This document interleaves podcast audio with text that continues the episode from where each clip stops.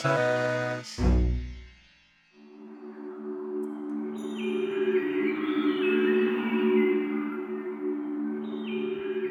hello, hello, and welcome to another episode of the Hilaritas podcast with me, your host, Mike Gathers. Join me here and now as we explore the vast world of iconic writer, psychedelic psychologist, rebel philosopher, and self proclaimed agnostic mystic, Robert Anton Wilson. Visit us at hilaritaspress.com slash podcast for show notes, links, and past episodes. And right here, right now, it is my great pleasure to share with you my chat with returning guest, writer John Higgs.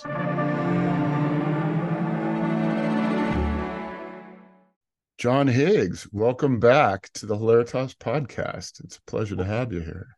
It's a it's a pleasure to be back. Nice to talk to you, Mike. Yeah, yeah. You have been busy. Every time I I turn around, it seems like you've got a a few new projects going on and you just dusted off some of your old works as well yeah i do i do need to keep a roof over my head I have to, so i have to keep writing basically yeah and um well since we're a robert anton wilson podcast we might as well dip into the the klf book here you you've re-released that as a hardcover yeah, it's a 10th anniversary edition. It's 10 years since it came out in paperback. The whole thing with that book is it's completely upside down and the wrong way around and, and so on. Uh, originally, it was just a self-published ebook back in the back when Kindles first appeared. And for the mm. first time, you could write something and get it out without having to worry about gatekeepers and things like that. Because I'm pretty sure I would not have been able to find a publisher who would have looked at that KLF book and go, "This is what a book should be." I'll put that on the shelves. But and... I, I, didn't. For the first time, I didn't need to. It was amazing. So the fact that it's finally made it into, you know, hardback, which is normally the uh, you know the default the starting point format, it's very pleasing to me. I have to say. Yeah. So you've gone from Kindle to paperback to hardback. That's yeah. awesome. Yeah. And um, that was your second book, is that correct? After the Leary biography? It was, yes, that's right. Which I also went back to recently this year because it's now an audiobook. I think it's only out in the UK at the oh. moment, but next year it should be out uh, in America. Okay, um, you mentioned that over email, and I looked and I didn't mm. see it, so I wasn't sure if it was out yet. I don't, I don't know what the dates for this are, but I think the the Leary book and the KLF will get an American uh, publication next year, including audio. So fingers crossed that'll that'll finally work. And what was it like dusting off these uh not just old projects but your first projects? Yeah, very how you know, I was not I was not looking forward to it. I have to say, because oh God, it's about 18 years ago I wrote that book, and also it was in mm. um, it was in the, the 2000s it was in the middle of the 2000s which are a very different time to where we are now. And uh, on a, a, a, subject like timothy leary you know which there are sensitivities around i thought oh god i'm gonna i'm gonna be you know mortified by by what i've put here. Um that wasn't really there was one there was one extra line i added. There was uh, some remarks about leary about um being a white person escaping from slavery when he was in Algiers with the, the Black Panthers. And I read that and I thought, oh, I just need to put yeah. a little a little line there. But other than that, I didn't sort of touch anything. And I kind of felt that um, I was pleased that I'd written it then, because if you were to write it now, you'd be sort of ending every other paragraph with, which of course is bad, or you know, or, or something like that and the spirit of the thing goes because what I liked about it was just how funny it was. How, but it, but it's it's almost like it's pretending it's not funny, but it is. Mm. It's kind of like the title "I Have America Surrounded." It sounds serious, but it's obviously a joke. And once you tune into that sort of level of humor, um, the whole book was, you know, it's mainly because I hadn't seen it for so long, but I was kept surprised being surprised by how funny I found the whole thing.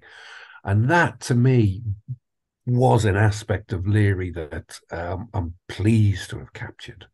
You know, his his sense of humor didn't always come across in his writings, but everyone who knew him, who who I spoke to about him, you know, it was one of the first things that they would get across to me. Look, he was funny. That was the thing. He was funny. Right. A lot of this, he got the cosmic joke. You know, and um, so I'm pleased that that that the books captured that. I, I think. I think it's been a while since I've read that one, but uh, that's what I remember, and uh, or a big part of what I remember, and and just uh, the topic around Leary in general is so serious. You know, he's the yeah, maybe absolutely. best known today as the one who ruined the psychedelic movement or set it back fifty years or some some. Yeah, I mean, he's like he's it. pretty much the scapegoat now. Like, Correct. It's like everything would be fine if it wasn't for like that guy.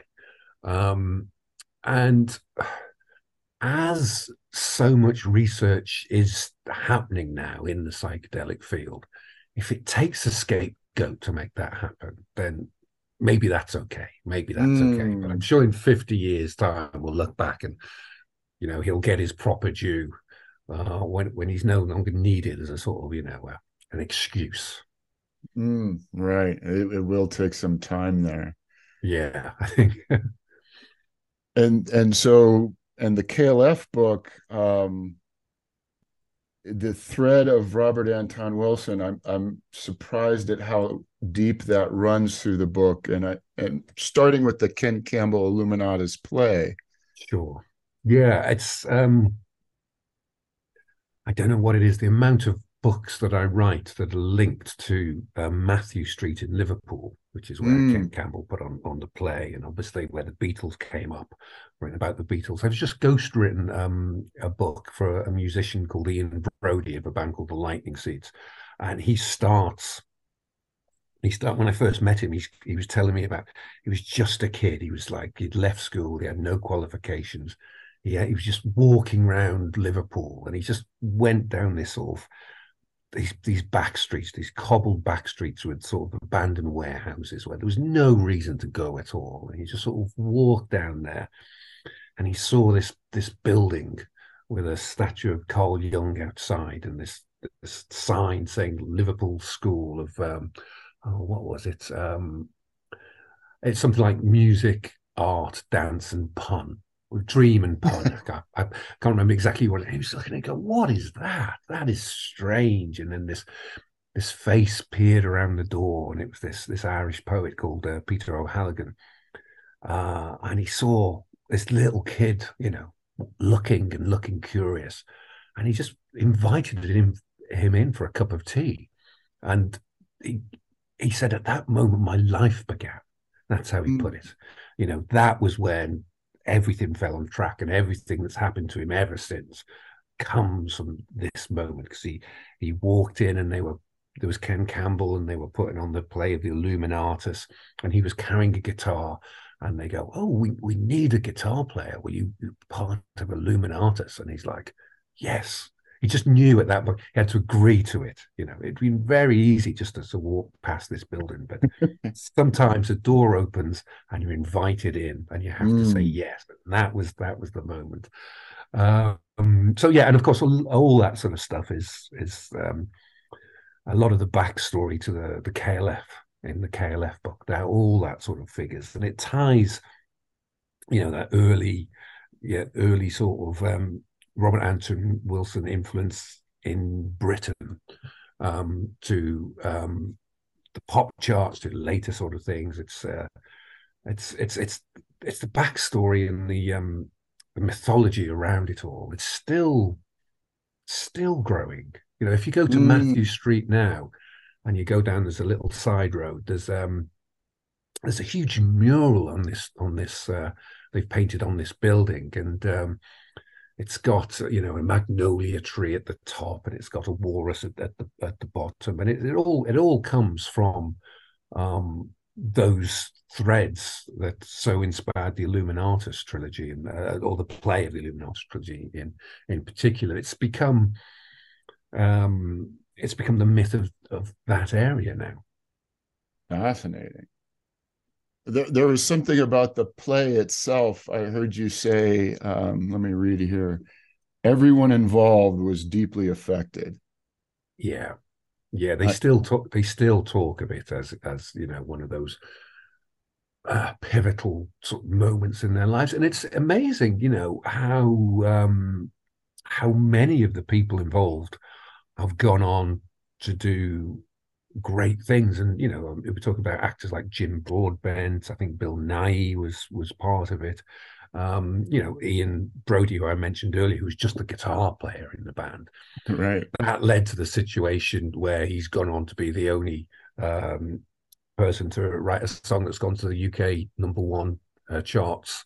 Uh, number one in the UK charts on four separate occasions. You know, his his career has become this this sort of great thing as well. It's um, uh, it's yeah, it's it's fascinating. I mean, it's um, it, you know, sometimes you think, oh, we mythol- mythologize the past a little bit too much. You know, we we need we need to sort of you know not be too fixated on on these things that we put on a pedestal and. Uh, we need to look forward instead. But we kind of do need to put some things on a pedestal. And, you know, if you choose the right ones, you know, it ain't that bad, I don't think. It ain't that bad as as we talk about this play, it um, it feels like it could be the subject of a John Higgs book.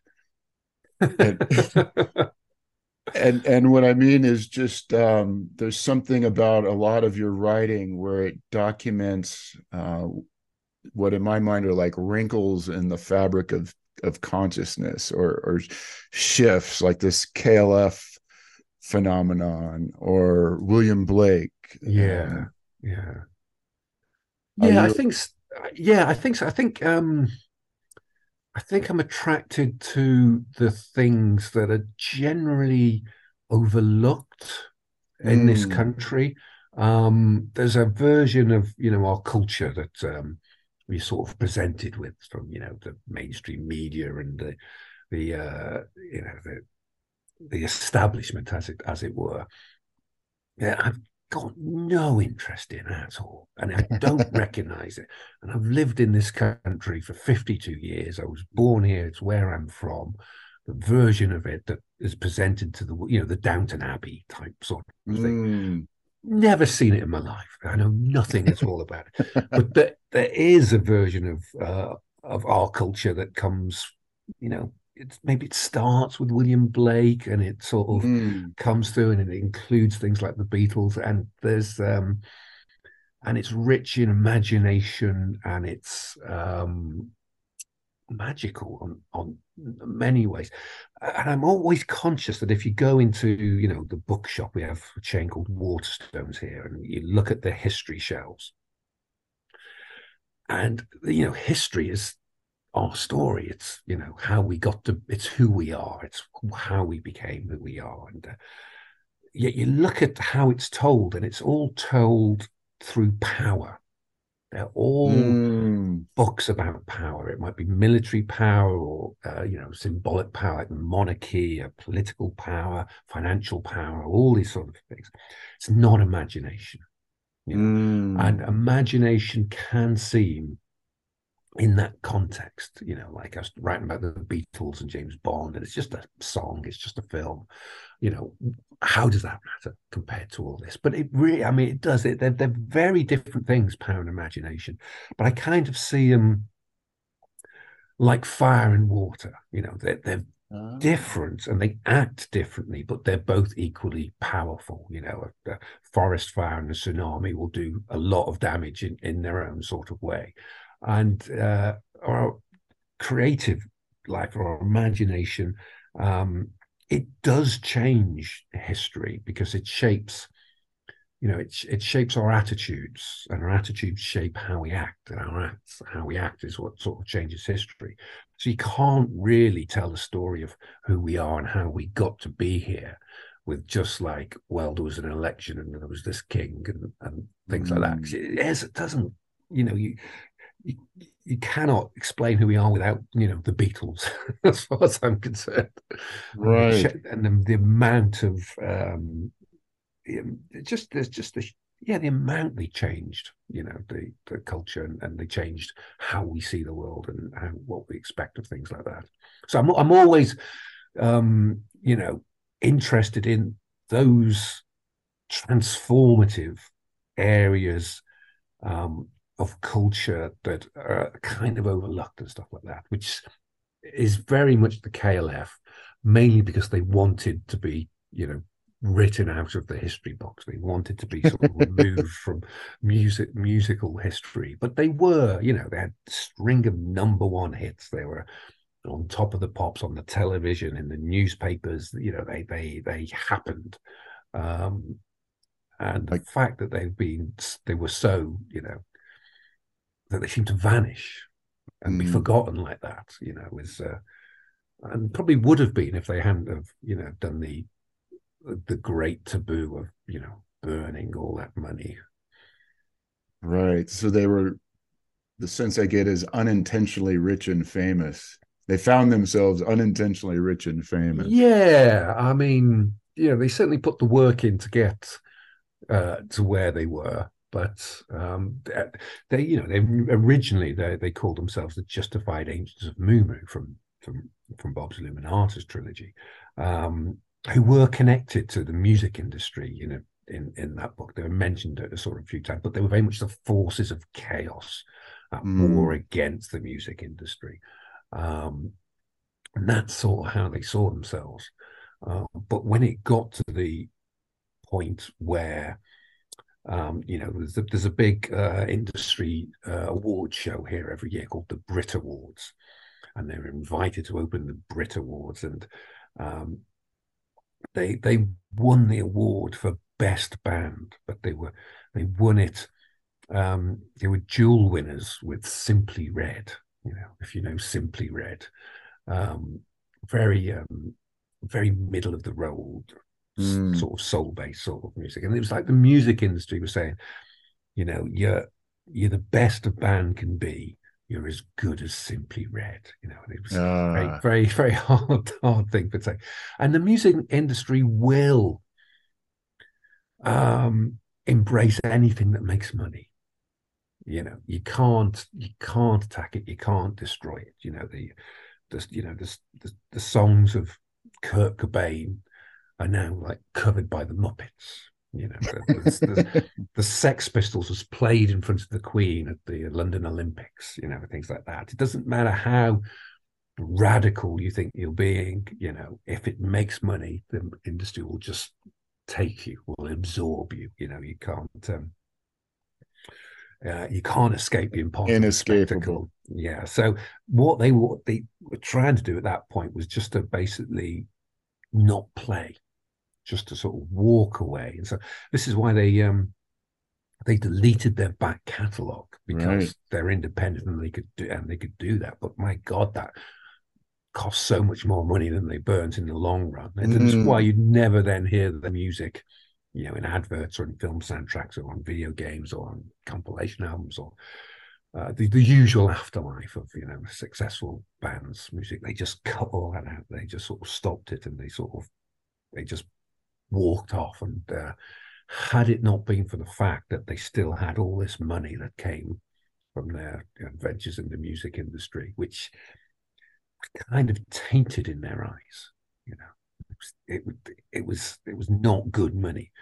Um, they probably would have succeeded in in being forgotten and just mm. vanishing out of, out of the history books. But because what they did to that money was such a taboo and so shocking and so unforgettable, you know, that that act has lingered. And was it would it be fair to say they they kind of wanted to be forgotten, but this this uh, backfired? I, th- I I see it in those terms. Yeah, okay, I see it in those terms. They they certainly didn't do um, you know, th- there's a sort of afterlife for bands. There's a sort of um, uh, a management of your your your reputation and your legacy and, and, and things like that, that, that goes on these days. And they really weren't doing any anything like that at all. Anything. It's mm, kind, it's yeah. kind of surprising now that in the last year or so they've sort of gone huh, and put their music back on well on Spotify. I noticed no that. one, no one thought they would ever do. Mm. You know, that that was really, really quite uh, shocking for many people. And as far as I can understand it, the reason is, you know, they're they're getting on in age. They don't want to leave a total mess for their kids. They're trying to sort it all out first, you know, their for their families, basically, which I kind of think is a good good reason.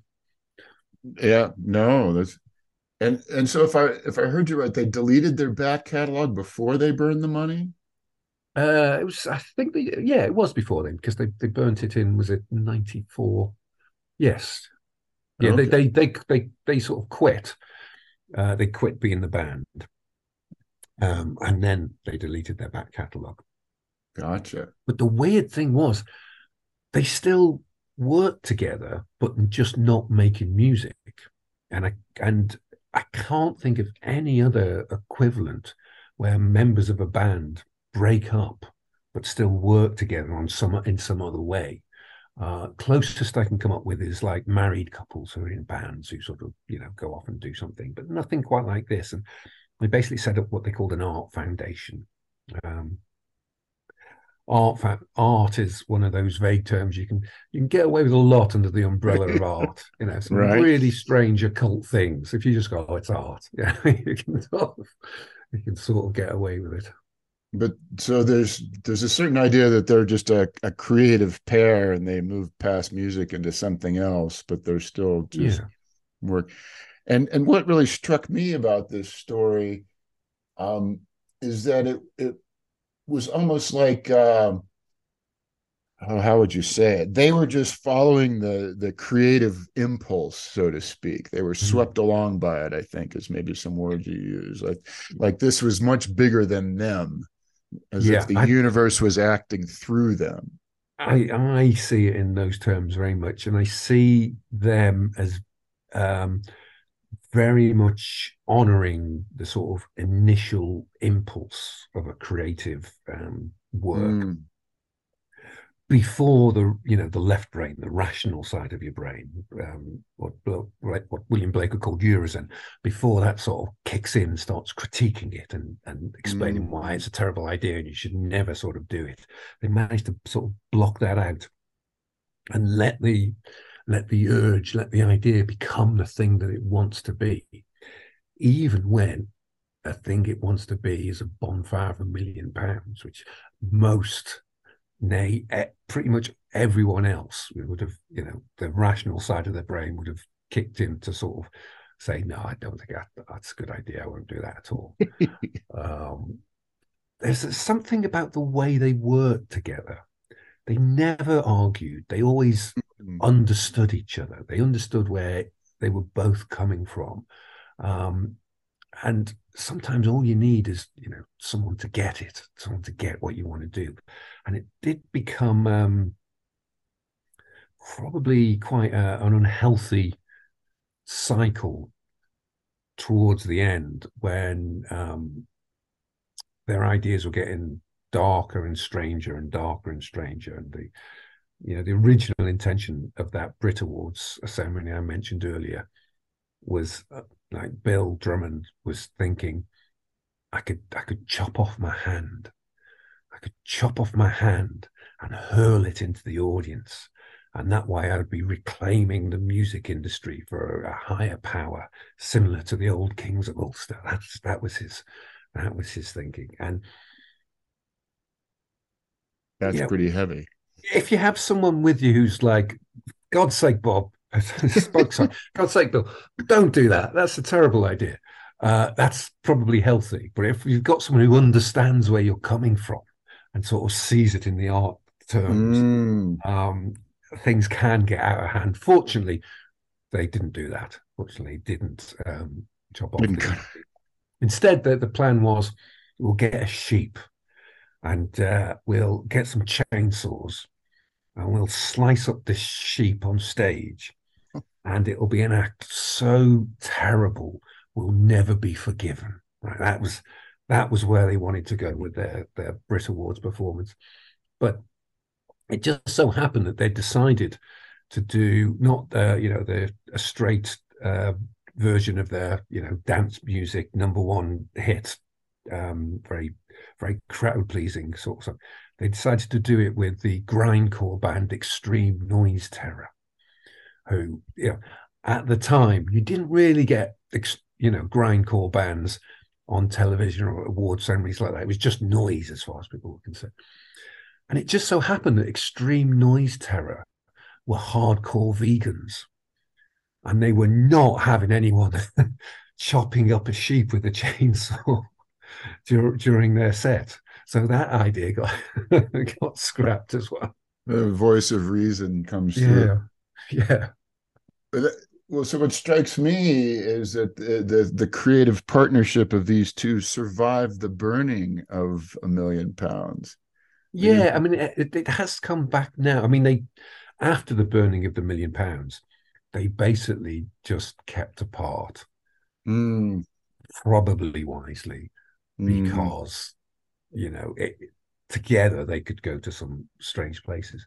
And in um, 2017, 23 years after the uh, after the money burning, they um, they returned with a book called 2023. So you, you, are seeing the um, Discordian influences very very clearly, I'm sure, in, in all all this. Not not any new music. They wouldn't do that, but a, a novel. Um, and um, and announced that they were going to build um, the People's Pyramid. Do you know about all this? They're they've basically become undertakers. They're, the the idea is when you die, twenty three grams of your ashes are baked inside a brick, and every year the bricks of the people who dies go into this pyramid, uh, which is going to be in Liverpool. But I think it's going to be over the Merseys. It's going to be in in in, uh, in Birkenhead, and it's been for about the past five years or so, on November the 23rd, there's been a, an event in Liverpool, the, the Toxteth Day of the Dead, and the first bricks have started to be built in this pyramid. And the idea will take about 300 years to become this 23 foot high uh, pyramid um, of um, of a community. Really, it's a, most most death is very individualistic. You, know, you just Mm. put in a little box by yourself.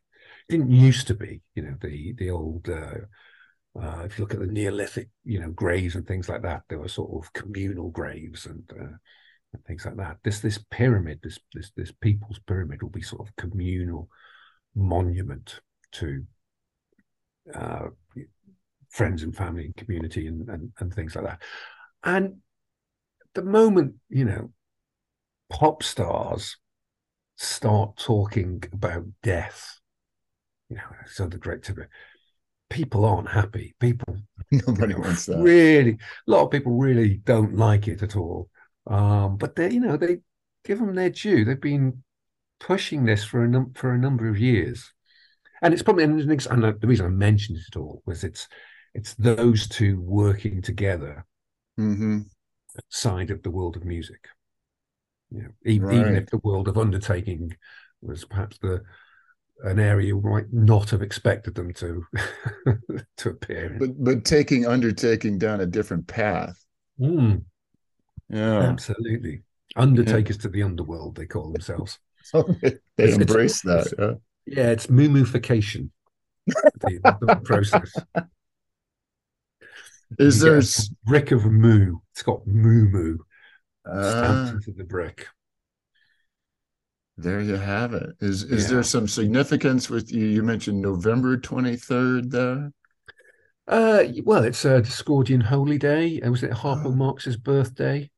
Oh, Um, it's also uh, the birthday of Doctor Who. Uh, it's got a lot of sort of. I think the Illuminatus play originally debuted on November twenty oh third. wow. Um, yeah, it's outside. I mean, Maybe Day is probably more famous these days as the Discordian Day in July. That's is it July the twenty third. I think it is. Yes. November the November the twenty third is is the uh, is the Day of the Dead over here now. So to the extent this burning of a million pounds was a magical act on the consciousness of the planet, what what's the if we were to speculate wildly, what's the fallout? What are the, the Mike, that's that's a very big question.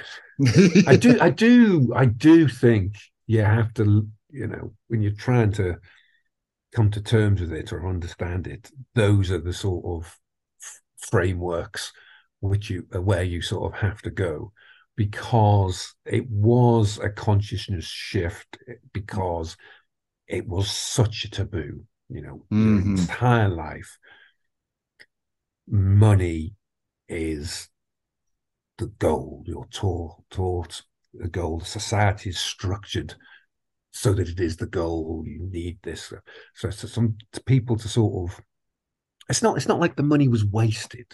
You know most pop stars mm. waste money you know um and that way the money just continues to slosh around the economy which is what it's supposed to be but this was like money being denied right? this was money right. being negated right that is why people were so appalled like so horrified and still are to, to, to this day um understandably so you know, it was it was a deep, deep taboo. Um,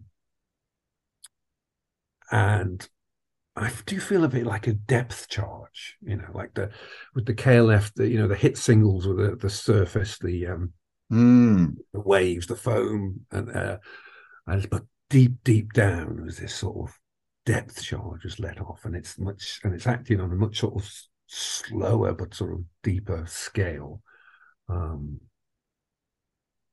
yeah, quite what we'll make of it. I mean, it's it's the. I mean, money's changed so much since then. For a lot of people now, they don't physically have make money, uh, paper money. Uh, right. Uh, certainly, uh, certainly over here, people are so much more used to just think paying things on their phone, and you know they're they might have a crypto app on their phone which tells them that they've got you know, fifty thousand pounds, and then the next day it's all gone. You know, the, the, idea that money can just disappear like that has sort of became become sort of a li- little bit more sort of normal. Um, at the time, at, at, at the at the time, now this was you know, suitcases of paper notes, you know, which seemed fixed and solid, and if you had them, then you'd won. You know, you'd won the rat mm. race. You, know, you know, you you got the goal. You had these things. So to, to sort of take those and just spend a couple of hours, right, chucking them into this fireplace one after the other. And I always say it's you know one thing to uh, start burning a million pounds, quite another thing to finish. You know, it just it just sh- it just shows there was a compulsion behind it, and the the compulsion was so strong that they acted on it, that they that they felt they had to act on it, and uh, trying to understand that urge right is, is really what i think drove the book gotcha it, it reminds me of our earlier conversation about power versus imagination and creativity mm-hmm. and how mm-hmm. this was kind of more of that imaginative creative act that that acts on the world subtly as opposed yeah. to the directness of power yeah um, uh, yes exactly Yes, exactly. Yeah. But, but, for very unpredictable outcomes, I would. right, right, and because it's subtle and perhaps indirect, it's really hard to to pin down. But those seem to be sort of the things that capture your attention and and uh, as a writer. Yeah. yeah. and I think the lack of intent is is also fascinating to me. You know, mo- certainly most.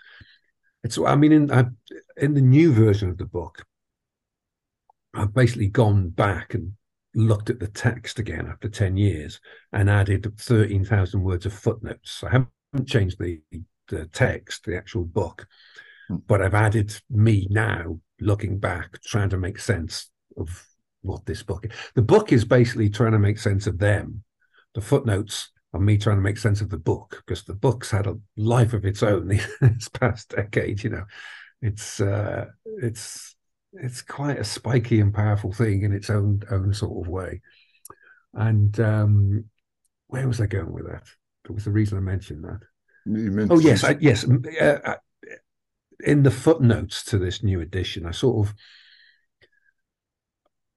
I sort of point out that um, magic. It talks a lot about magic. It talks about people like Alan Moore, and it uses his his models to sort of describe it all, and that is sort of useful. But what they were doing wasn't sort of the imposing of your will on you know the cosmos it there wasn't a sense of intent behind it so it wasn't really magic as we might might sort of think about it most of their work um, talks of transcendence there's a real mm. urge to transcendence in, in their music. Mm. It's like mm. it's like the white room. They want to get to the white room. It's like 3 a.m. eternal. You know, it's it's uh, the last train to Transcentral. It's um, it's trying it's trying to get um, past that. Whereas with magic, eh, eh, in the sense of imposing your will on the right to create an effect, you have to see yourself as separate from the cosmos. Right. With transcendence, that's just ridiculous. That's there is no there is no difference. There's no separation. You know, so it isn't the notion of it as a magical act is what I think the the book has a lot of people have been left with from the book. I think the fact it's got the word magic in the title, chaos magic and the bounty bird at your back. It has been seen as as magic a lot, and I I think it is something different. Mm. Uh, hopefully, the, the, the new footnotes will sort of tip it slightly away from that. But uh, there, there is it is something different going on, and and the lack of intent is a big part of it. It it's almost to me like the universe enacted its intention through them. Yeah, I can see it in those terms as well. Yeah. Okay. Very like they were so. just instruments of of the. They, they they were open and um, and agreeable to you know what was needed. Willing participants. Yeah, yeah. Wow. Um. Well, tell me, uh, switching gears here, why William Blake and what's he got against the world? yeah, it's well, it's what the world had against him as well. Is that as, it? As well. I mean, it's easy to see William Blake as tragic.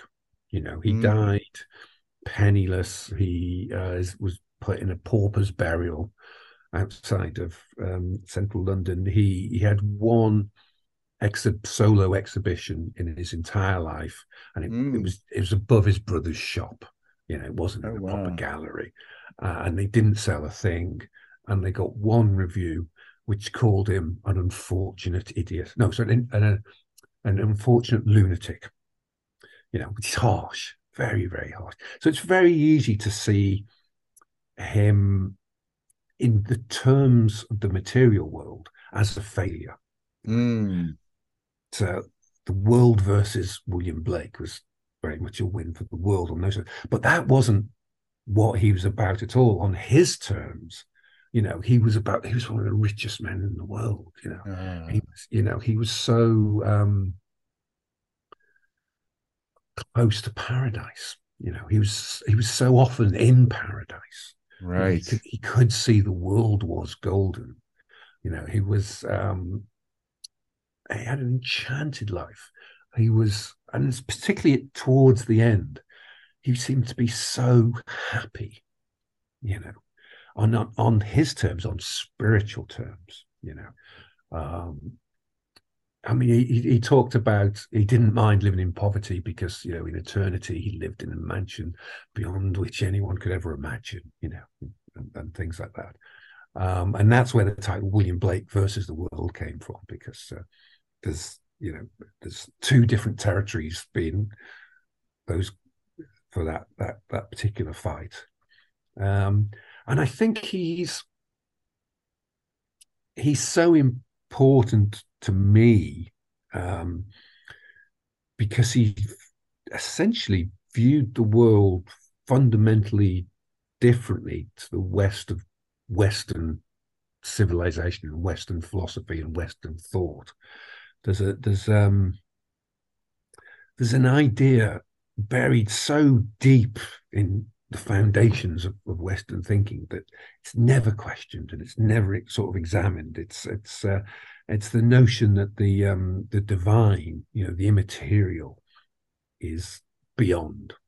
It's like it's like elsewhere. Yeah, right. it's like, but yes, there's a heaven, but yeah, it's not in this life. It's it's it's away from you, and it's not. um and it's a peculiarly purely Western way of looking at the world. You don't get it in Vedic thought. You don't get it in Chinese thought.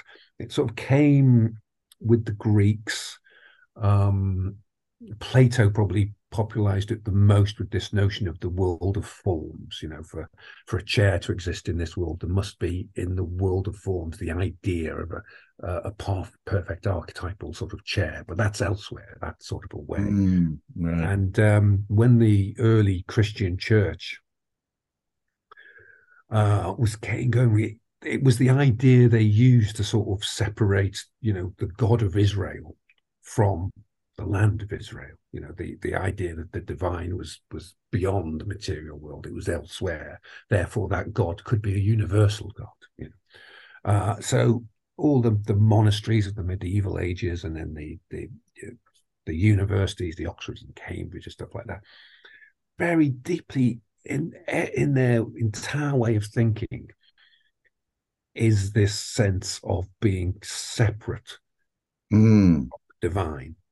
Um, and Blake, you know, he wasn't, he didn't go to school, he wasn't taught, he was just, he just had visions from a very early age and it was very clear to him that that was just wrong.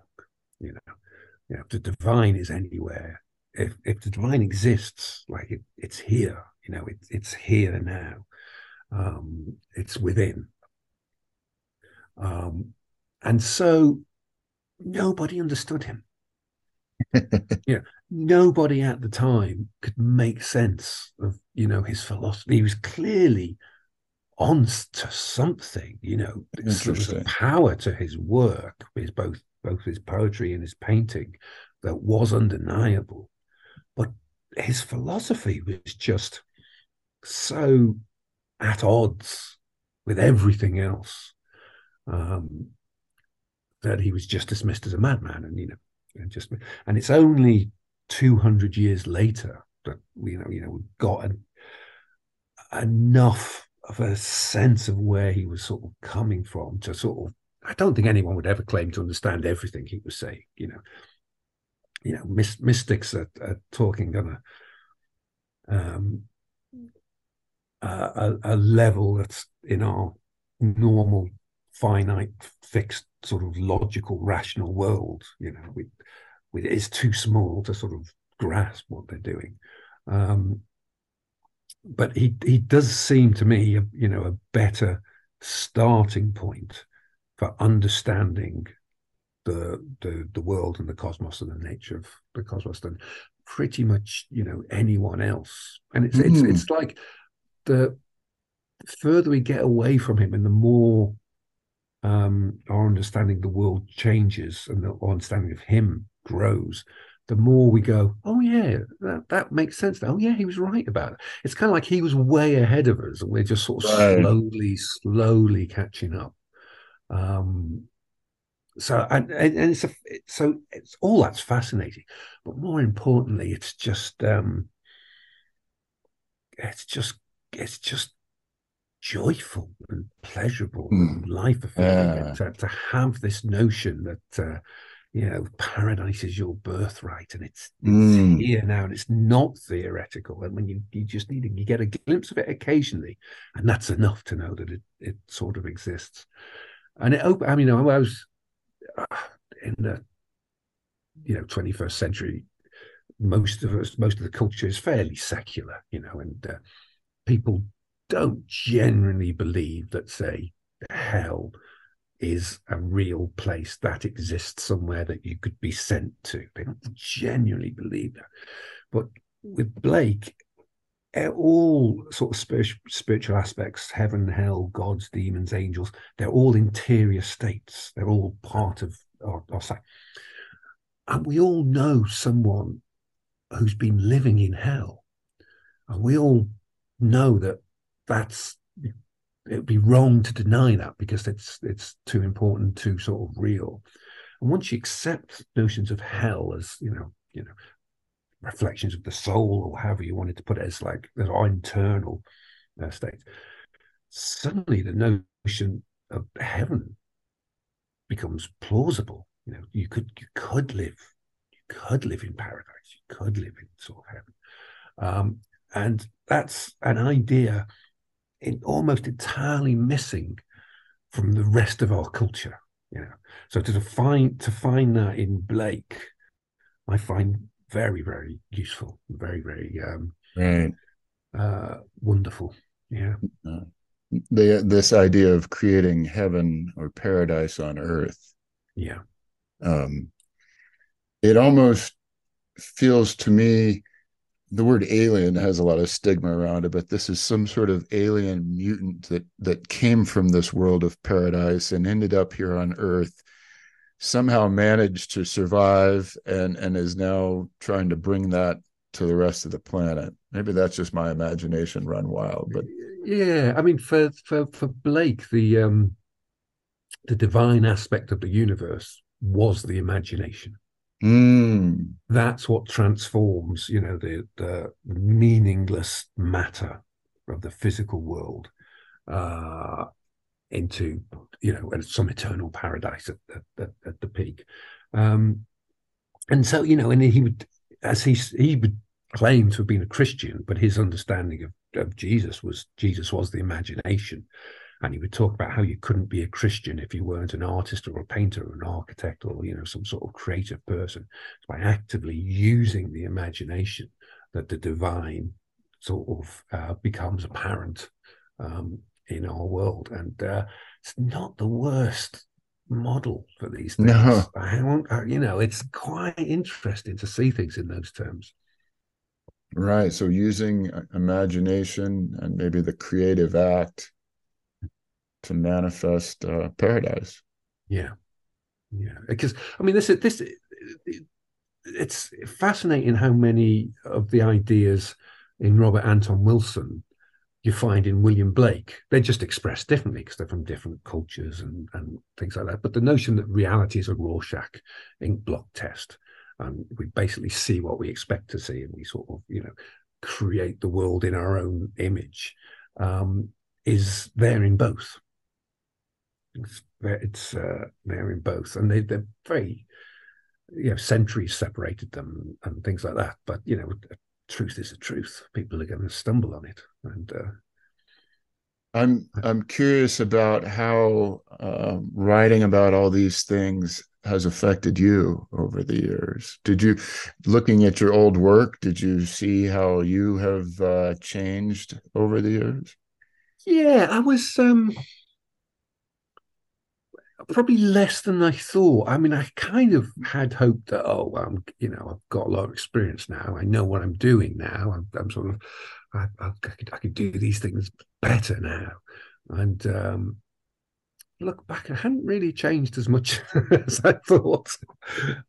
Uh, there's a few, there's a few things I would sort of, sort of change, but um, I don't know. There's there's a pool of ideas that I'm still exploring. And but really, it's the, the, same pool of ideas. You just see it coming up differently in in all these different you know aspects. Um, That's what I'm wondering, and and so it's is that just something you're just continuing to explore that, and maybe that's just the mystery to continue to be explored. Yeah, I think that's it. It's the mystery that you continue to explore. And we're all trying to make sense isn't kind of the right words. Is to, to uh, come to terms in a way that feels workable and positive with the universe. You know, you know, the, mm. the, we there's um, you know, there's horrors as much as there are joys. There always there are. There's there's uh, Blake's very big on dualities. You can't have heaven without hell. They're they're they're not. This is yeah, this is this is probably a whole other uh, a whole other you know whirlpool to go down, Mike. But um, um, I, a lot of it is to do is to try to find a, a sort of um, a healthy relationship with the universe that is not blinkered and not in denial of the darkness, mm. which is ultimately, you know, a, a pleasure, I guess, to, to, to, to find the world of pleasure is uh, it's as good as goal as we're going to find, I think. Nice. You, you mentioned something about darkness there. I, I wasn't just not to exclude the darkness yeah. in you. Yeah, you can't you can't exclude exclude the darkness. It's um we we sort of the work the the model of the world in our minds which you know we're born without it you know we're, we're, kind of like a blank slate we can we can like suckle and we can grasp and stuff like that we don't have a model of the world and a newborn baby you know all their senses are working but all, all the information coming in is just chaos because they, yeah. can't categorize it they don't make any sense of it it's like um they have no a newborn baby has no concept of color it's not that their eyes don't work it's just they don't know what it is. And that the first first thing that they start to realize is is light and dark, like right. night and day. They start to realize, oh, these are two sort of different things. That's why they really like checkerboard patterns. Babies really like checkerboard patterns, or black and white, and you know, uh, and after light and dark, you know, they become aware of, you know, maybe hot and cold, you know, hungry, not hungry.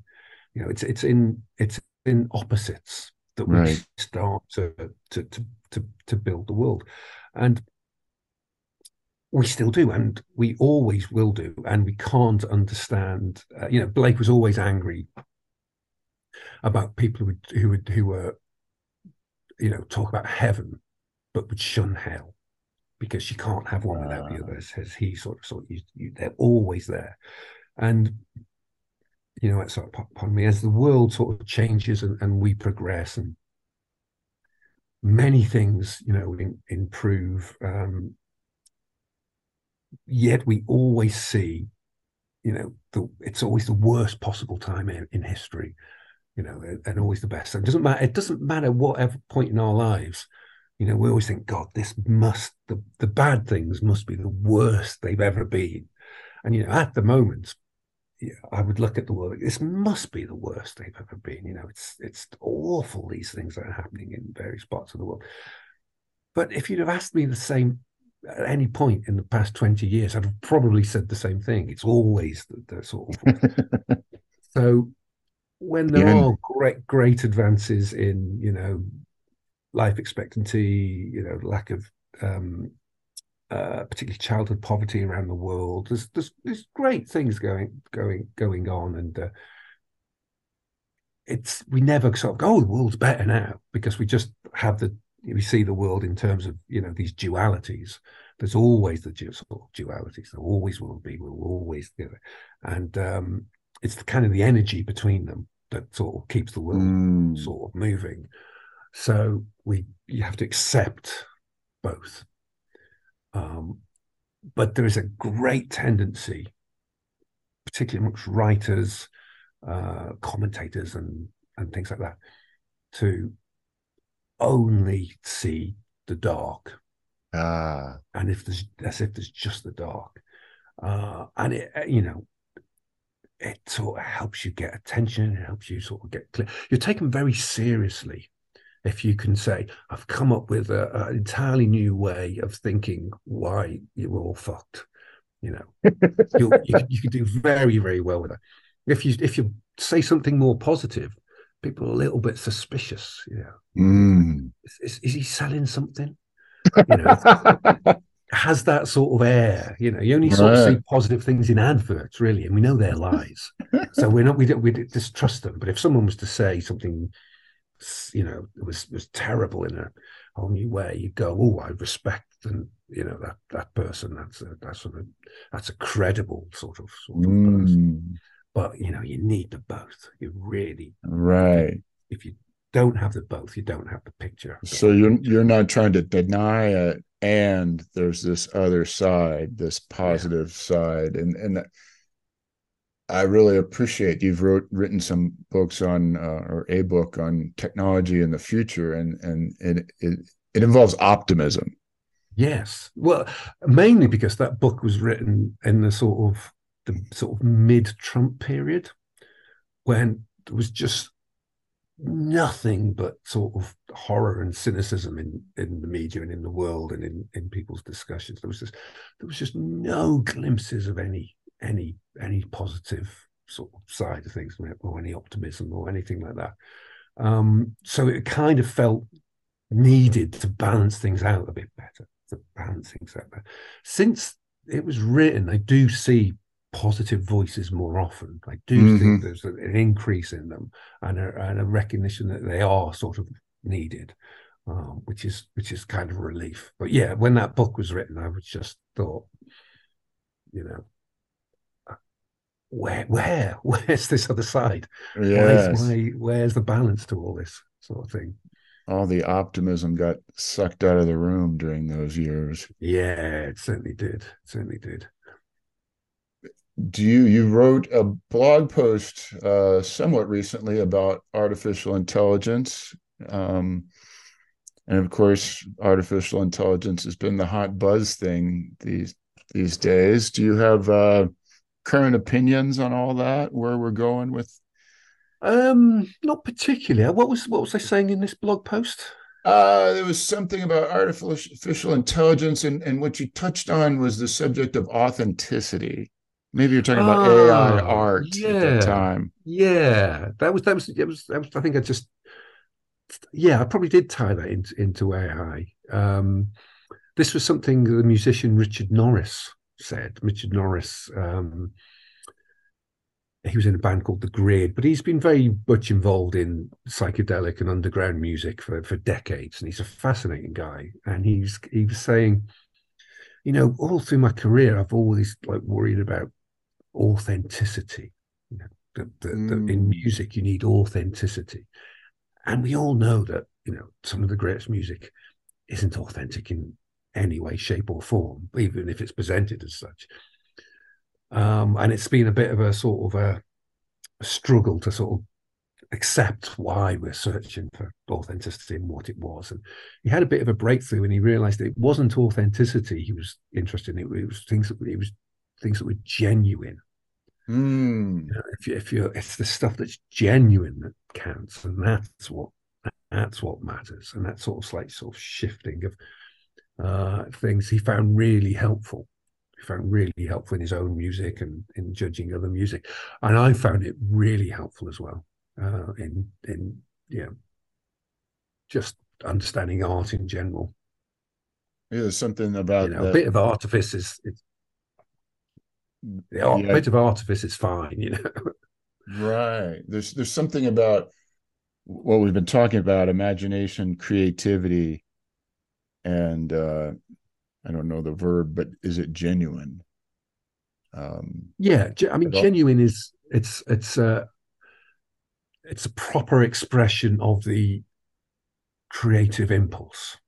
You know, it is right. what it's supposed to be. Right? Authentic is it fits with this background. You know, it's mm, from that mm. background or gotcha. something like that. But uh, with genuine, it makes sense on its own terms, and it is its own. It is its own thing. Uh, and I, yeah, I found that very helpful way of thinking about these things.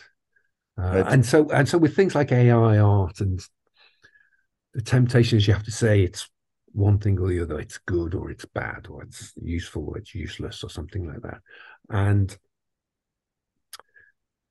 it's, I find it more useful to think of it as whether it's just genuine or not. It's by that I mean um, there was there's a lot of people using AI versions of various musicians' voices uh, and creating things and putting them on YouTube. um, and most of them are terrible. You know, and most of them have no reason to to to exist at all.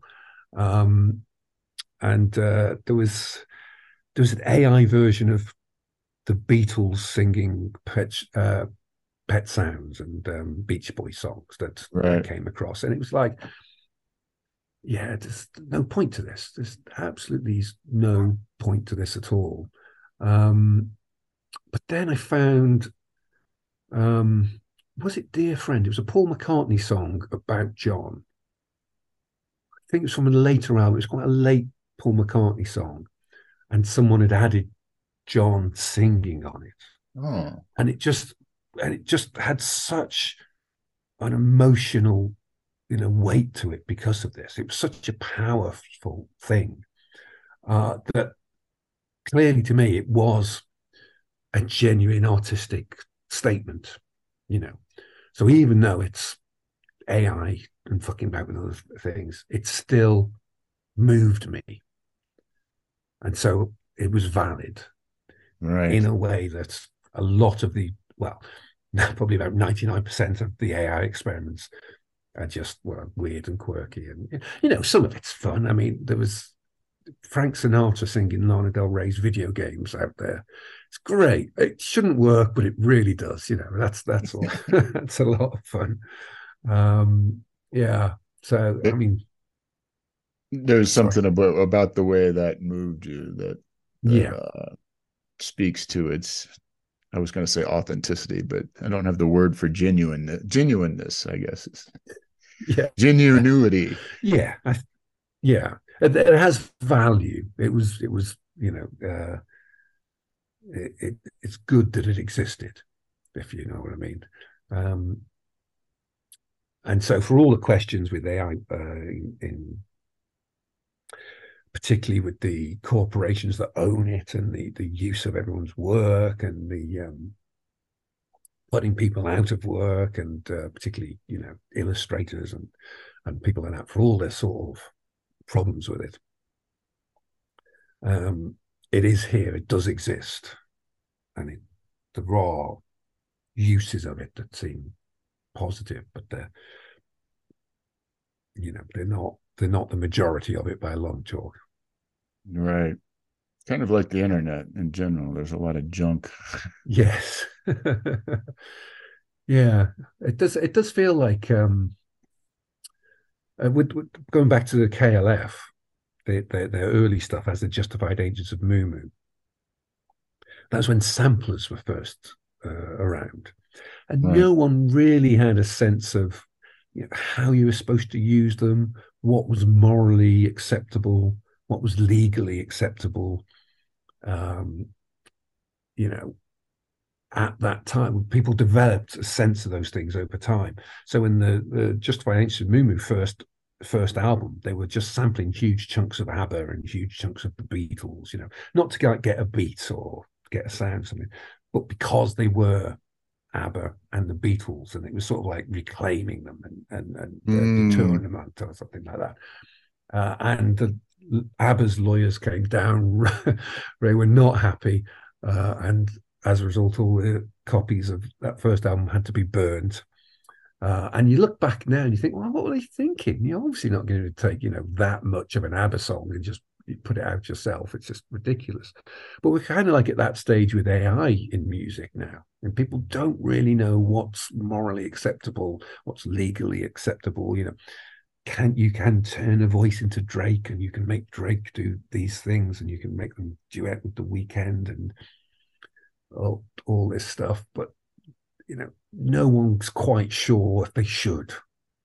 Yeah, right. You know, so we're still at that sort of that's that sort of stage. My my my boy, my son, he'd been messing around with all this sort of stuff, and I was asking what he's up to. He's going, well, I, you know, I, I recorded a vocal line myself, and then I put it through this AI uh, that changed it into the Weeknd.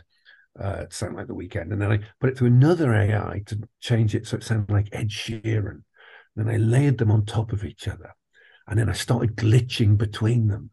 And, you know, it sounded quite interesting.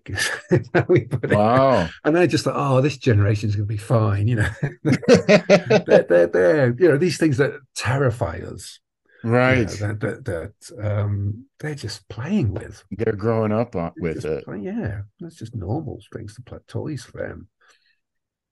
You, you said something a, a minute ago about the sampling of the KLF. And if I heard you or maybe I interpret it as like this was their claiming of those songs almost to me like, hey, this song is bigger than the Beatles. This is a belongs to all of us, and we're taking it and we're going to use it. Yeah, there's definitely that sense sense of things. You know, the um they did a version. There's a, a Dave Clark song, "Take Five, and they used that in a version called "Don't Take Five, Take What You Want." You know, it was, um, it's there's a lot of situationist ideas in there. You know, mm. the idea that um, the uh, what they call the spectacle, really the culture, all the the uh, adverts, and you know, you can't exist in in the world today without being bombarded by you know uh, adverts with Disney Plus shows and songs and things like. Whether you want them or not, you have you get them, um, and there's no way to escape them. Mm. And as the situationist saw, the only thing you could really do is just to fuck with it. That's all you could do is just embrace it, it and, and, and embrace with it. And you can't escape the spectacle, but you can just, you know, mess with it as much as you like. And they were pretty much on that level, I think. I think that's where they were they were coming from back in the day. Gotcha. Well, John, uh, it's been a pleasure chatting with you here. Um, I know you've got a big announcement coming in a few weeks. Uh, we're speaking on November 2nd, and this will come out after yeah, that. Yeah. But uh-huh. look forward to hearing what you've got planned. Lovely. Um, yes, I, I, look forward to announcing it. right on. Is there anything uh, you'd like to speak to at the moment here? We, you got your website and all your projects brewing. Uh, yeah, I mean, I'm pretty easily found. I'm on uh, johnhiggs.com. Um, I do. Uh, I've just finished my last public event um, for, and I don't think I'm going to do any more for about 18 months until about 2025. I've just done a, you know, I've had a, a lot of things out in recent times from the, yeah. the Love and Let Die book to the KLF reissue and things like, and a bunch of other things. And I just seem to have been endlessly going out and talking about them, and I kind of, I'm a kind of aware that our culture's full of people going. I must put out more content. I must, mm. you know, mm. tweet more. I must put out more on Instagram. Please like and subscribe. Could you share? Yeah, people asking their patrons, "What do you want of me? What do you want of me? I will give you what you want of me." And and I kind of feel it'd be nice just to step back and go quiet for a bit um, I still I'll still send out my newsletter, you know, six times a year, um, eight times a year. Sorry. Um, so I'm not going completely quiet, but I've like I've got out the habit of like looking at Twitter since that's mm. all gone so wrong. Yeah. I sort of have to force myself to remember to look every morning in case there's any messages. But I can see myself moving away from social media and, and going doing things. So I'll, I'll, just go quiet for a while is is what I'm sort of hoping to do. And then 2025, I'll be I'll be going, please buy my books. so, so, maybe not necessarily a, a, next project in mind, but just the intent to focus. If I hear, yeah, I'm going to get. A, I'm getting a lot done um, because I want to get. There's, there's, yeah, there's multiple books on the Excellent. go at, wow. at the moment. So, um, it would be nice. They're nice these things where you go out and you see people and you meet people and um, you make connections, and they they are important, they are valuable, but they they are distracting. You mm-hmm. know, from from when you get your the deep, when you go deep deep into the thing you're working on, and you you you need to spend a lot of time on that sort of level to make the really good connections and to make the really you know, make it really work and really sing. So I think next year I'll try and be a bit quiet, uh, and then, but I won't. I won't be dead or anything like that. I will return. you will return. I will return. Well, excellent. I, I certainly appreciate you making time for us here, and I look forward to seeing what what you come up with in in 2025. I guess. Uh, it's lovely talking to you, Mike. Thanks for having me on. Yeah, appreciate it. Thank you.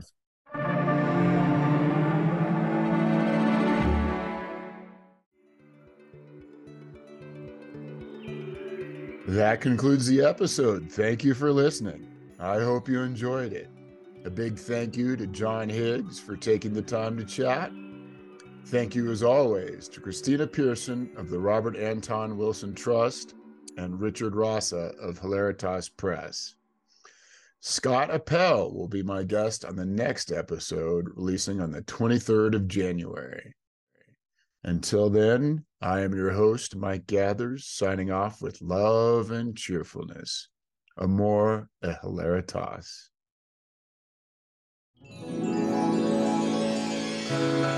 You.